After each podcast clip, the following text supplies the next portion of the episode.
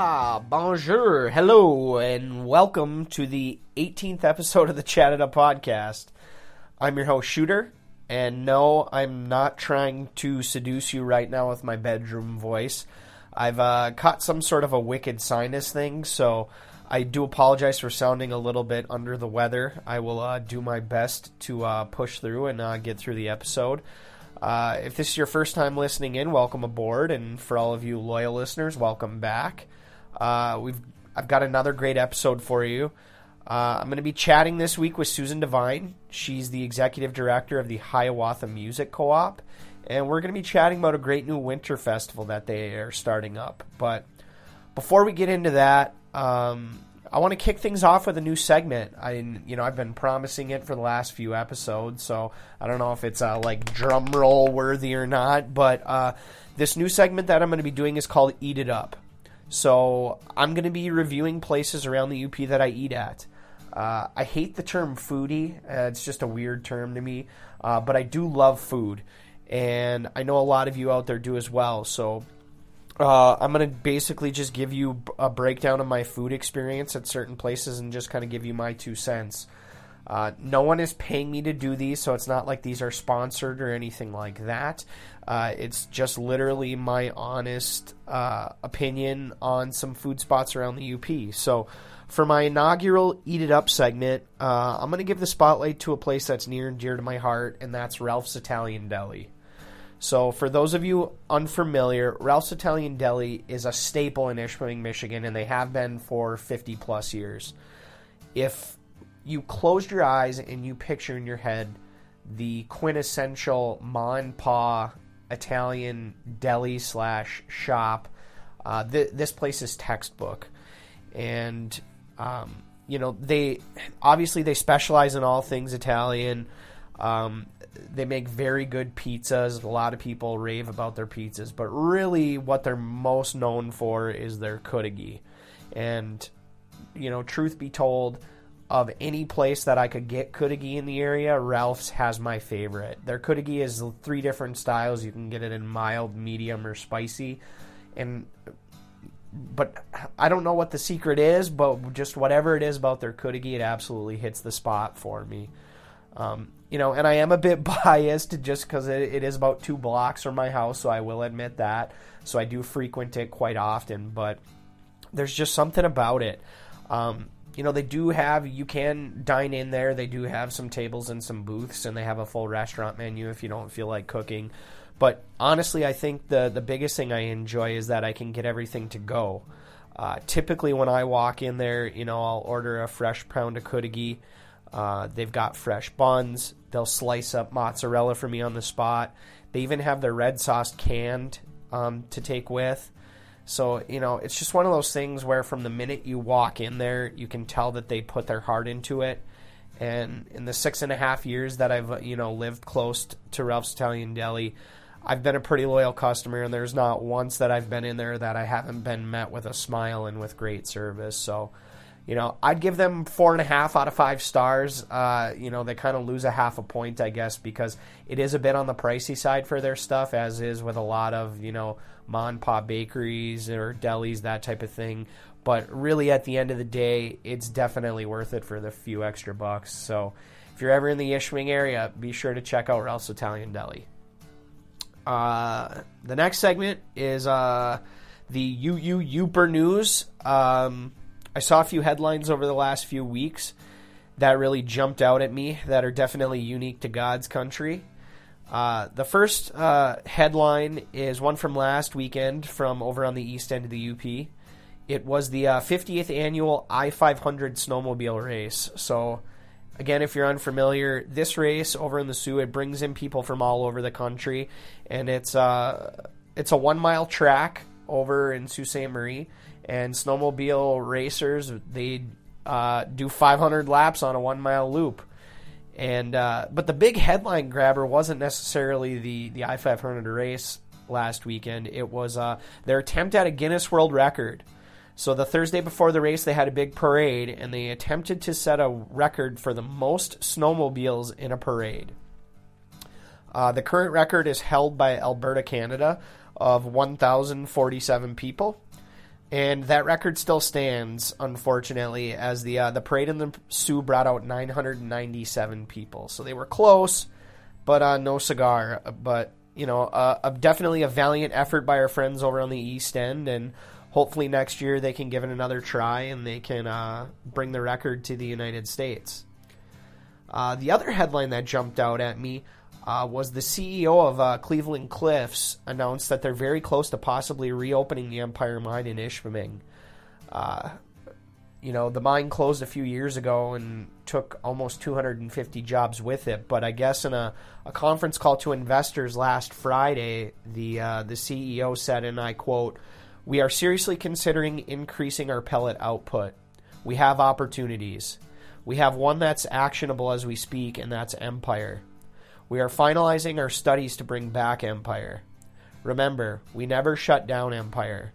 We put Empire on indefinite idle, and that means that under the right circumstances, we would bring Empire back. So we still have a few I's to dot and a few T's to cross, but I'm very pleased to inform for the first time actually in a public forum that we are close to announcing the resurgence of Empire. That would be great news for Michigan and for the great people of Michigan.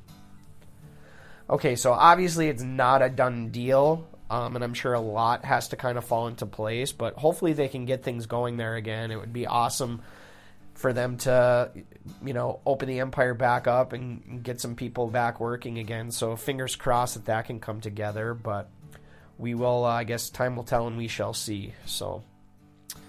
Uh, moving on to the next segment, my final segment for the episode, which is uh, This Day in Yooper History. Uh, this is brought to you by the awesome folks over at pasty.com. That's P A S T Y.com. And they also run the uh, Pasty Central Facebook page. So here it is, your uh, day in Yooper history. February 11th, Pasty Central Day in History. At the northern end of Interstate 75, is a span that joins two nations and two cities that bear the same name, Sault Ste. Marie, Michigan, and Ontario. While the current international bridge was constructed in the 1960s, its forerunner was built in the previous century, the International Railroad Bridge, a total of nine spans across the St. Mary's River and Canal System. On this day, in 1887, the partnership agreement was signed that paved the way for building that first structure. Detroit Bridge and Iron Works was awarded the contract for only the drawbridge, while the other eight spans were constructed by the Dominion Bridge Company of Montreal, which half a century later would play a part in building the Golden Gate Bridge. Pasty Central Day in History, February 11th. Okay, once again, thank you to the folks at pasty.com and the Pasty Central Facebook page. It's uh, about that time for my interview with Susan that I promised you guys earlier. So I guess we will uh, just jump right into it. So hope you all enjoy. All right, ladies and gentlemen, I am here with Susan Divine. Susan is the executive director of the Hiawatha Music Co-op. Susan, thank you for coming on the podcast. I appreciate Welcome. it. Welcome. Yeah, so tell me a little bit of about yourself or a little bit of your background. Um, are you from the area originally? Are you from Marquette, or are you a born and raised Yooper? I'm or? not. My No? husband is. He's Okay. a born and raised Yooper, but we met in Lower Michigan, so I'm a troll. Um, Or a I- transplant, A right? transplant. There yeah. I've been here since um, 1986, so I've been here a long time. So Sure. you know, um, raised my kids here. My kids are all Yoopers. Okay.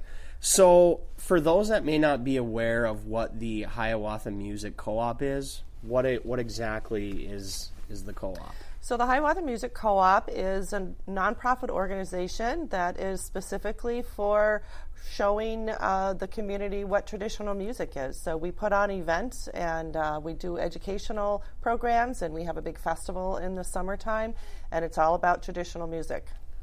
So, what exactly would you consider traditional music? Well, that's a good question. That's uh, always up for debate. Sure. And, um, you know, different people have a different um, uh, definition. But for the most part, Hiawatha Music Co op stays in the tradition of uh, bluegrass, country, blues, Celtic, Irish, singer songwriters, and folk music. Okay. So, how long have you been involved with Hiawatha? Well, I've been the d- executive director going on eight years. Oh, okay. And but I, my family and myself have been going to the festival since 1987. Oh, wow. Okay. So when uh, when the position came up, it was a it was a familiar um, uh, organization to me. Sure. And so now the summer festival, at least, this will be the 41st year, This correct? the coming up? 41st, right? Yeah. So Right. Now, obviously, the this co-op isn't really just necessarily just the festival. You mentioned a lot of education and different things. Um, one of the things I found on the website was a scholarship that you guys have been doing the last few years. Can you talk a little bit Well, about that? Well, right. Uh, one of our members um, uh, really loves the Appalachia, Appalachian music uh, genre, and so um, he's been going down to the um, uh, Augusta Heritage uh, School, and um, we started a scholarship for youth mainly. We wanted to introduce uh, traditional music from from that uh, area of the country to youth, and um, we had just one youth apply, and the the rest of them have been adults. And Oh, okay. so, yeah, that um, scholarship is is kind of been on the back burner for a little while, but Sure. it's still available, and Okay. we still hope to have uh, enough money to send some youth to the to the school in the summertime. Sure. So obviously, being involved with this for as long as you have, you must really have a love and a passion for music.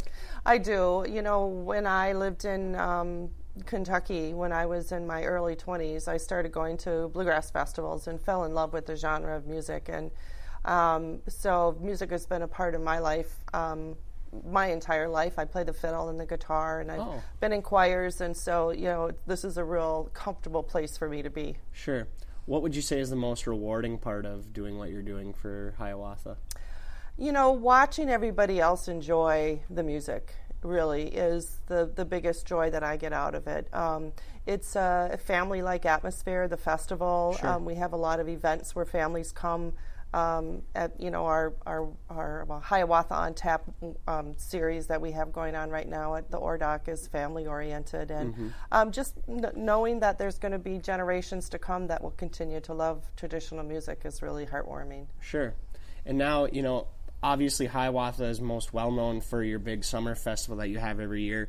But now this year you're kicking off a new tradition with the Winter Roots Festival, correct? That's right. That's right. We're really excited about this, Sure. and um, really happy to be collaborating with so many wonderful other nonprofits in the area. yeah. Do you want to touch on some, who some of those nonprofits are? or some Sure. of the Well, you know, the um, the whole idea kind of came about from uh, Dan Truckey, who is the exec, the director of the UP or the Beaumier UP Heritage Center over at Northern. Okay. And um, he really loves traditional music as well. And um, he thought that it, this area needed some kind of a winter festival, a winter music festival. Mm-hmm. Sure. So he um, got together with us and Peter White Public Library, and we brought in Travel Marquette and the Blues Society, um, and just kind of sat around and brainstormed. What can we do? What what would be great? Should we start out with a one day event and and see if we can build on that? And it's just kind of taken form.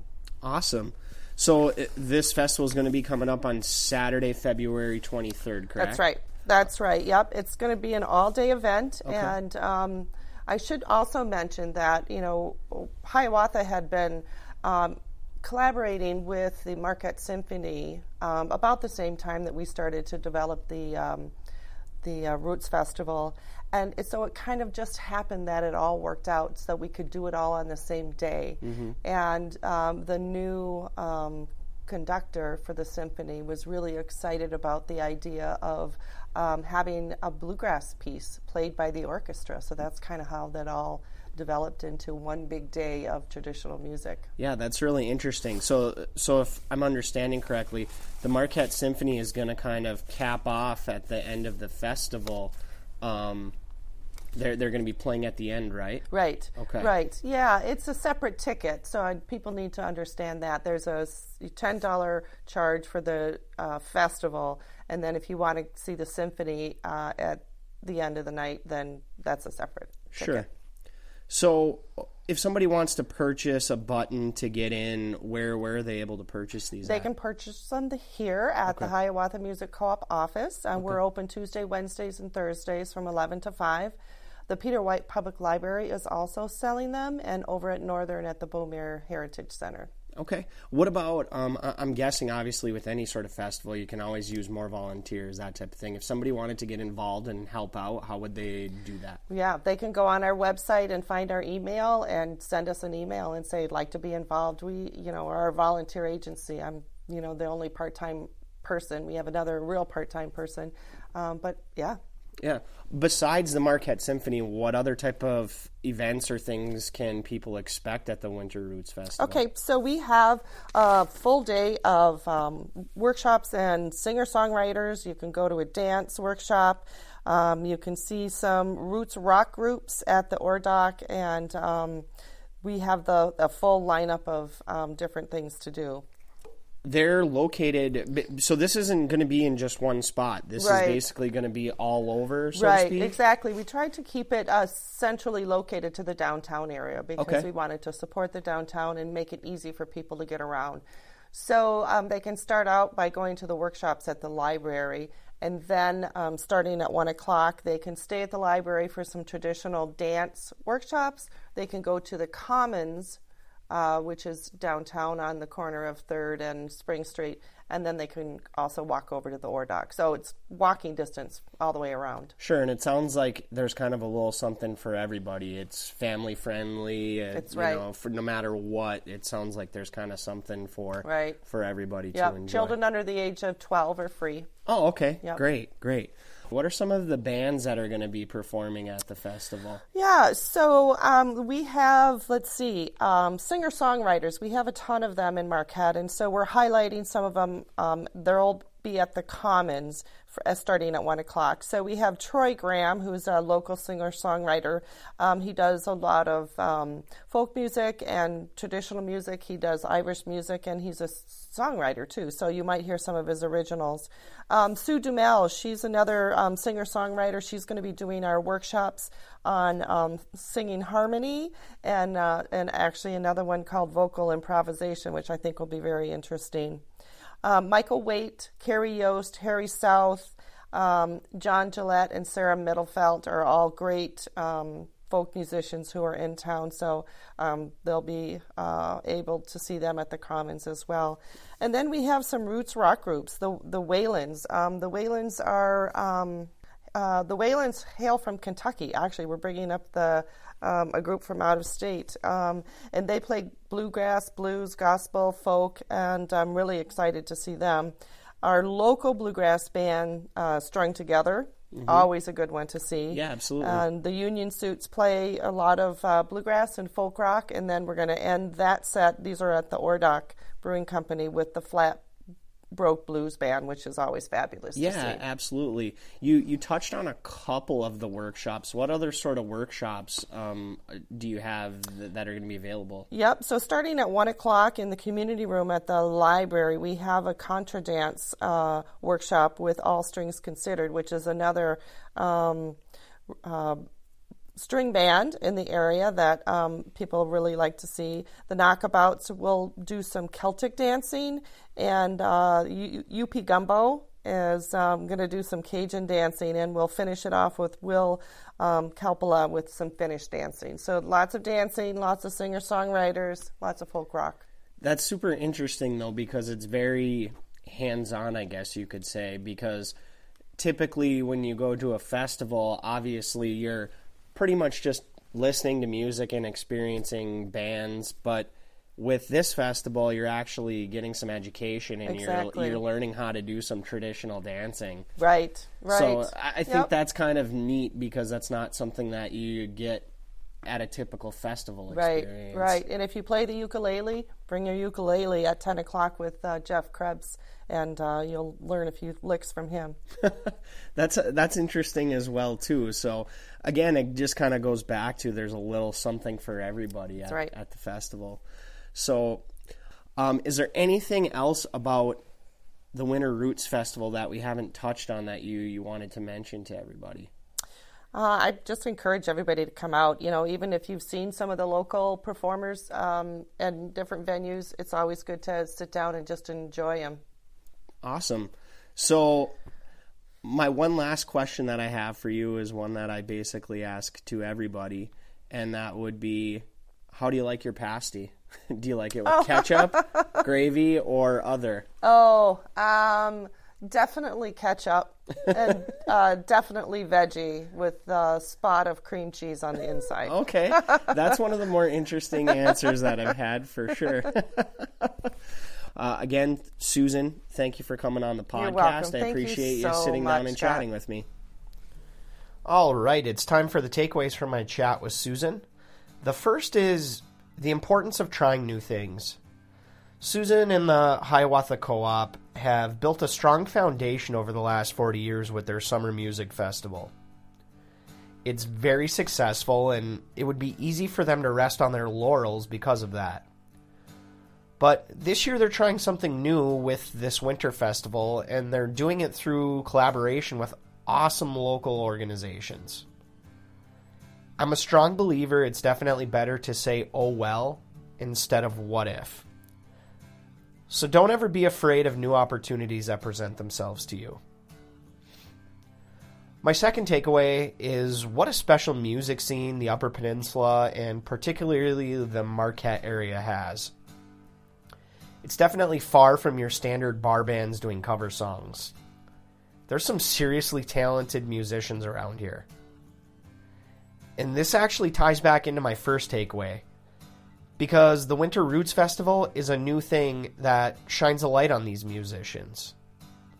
I mean, where else could you learn dances and experience these traditional music forms? I guess that makes my challenge to all of you listening to get out there to this festival and to try something new. Because new experiences are the best way to grow, especially when you can have some fun along the way. Chat It Up is a bi weekly podcast about all things Upper Peninsula of Michigan. If you're listening on Apple Podcast, please subscribe, rate, and leave me a review. You can also find Chat It Up on Facebook, Twitter, and Instagram. Thank you for listening in. I'm your host, Shooter, reminding you to keep your chin up and your eyes forward.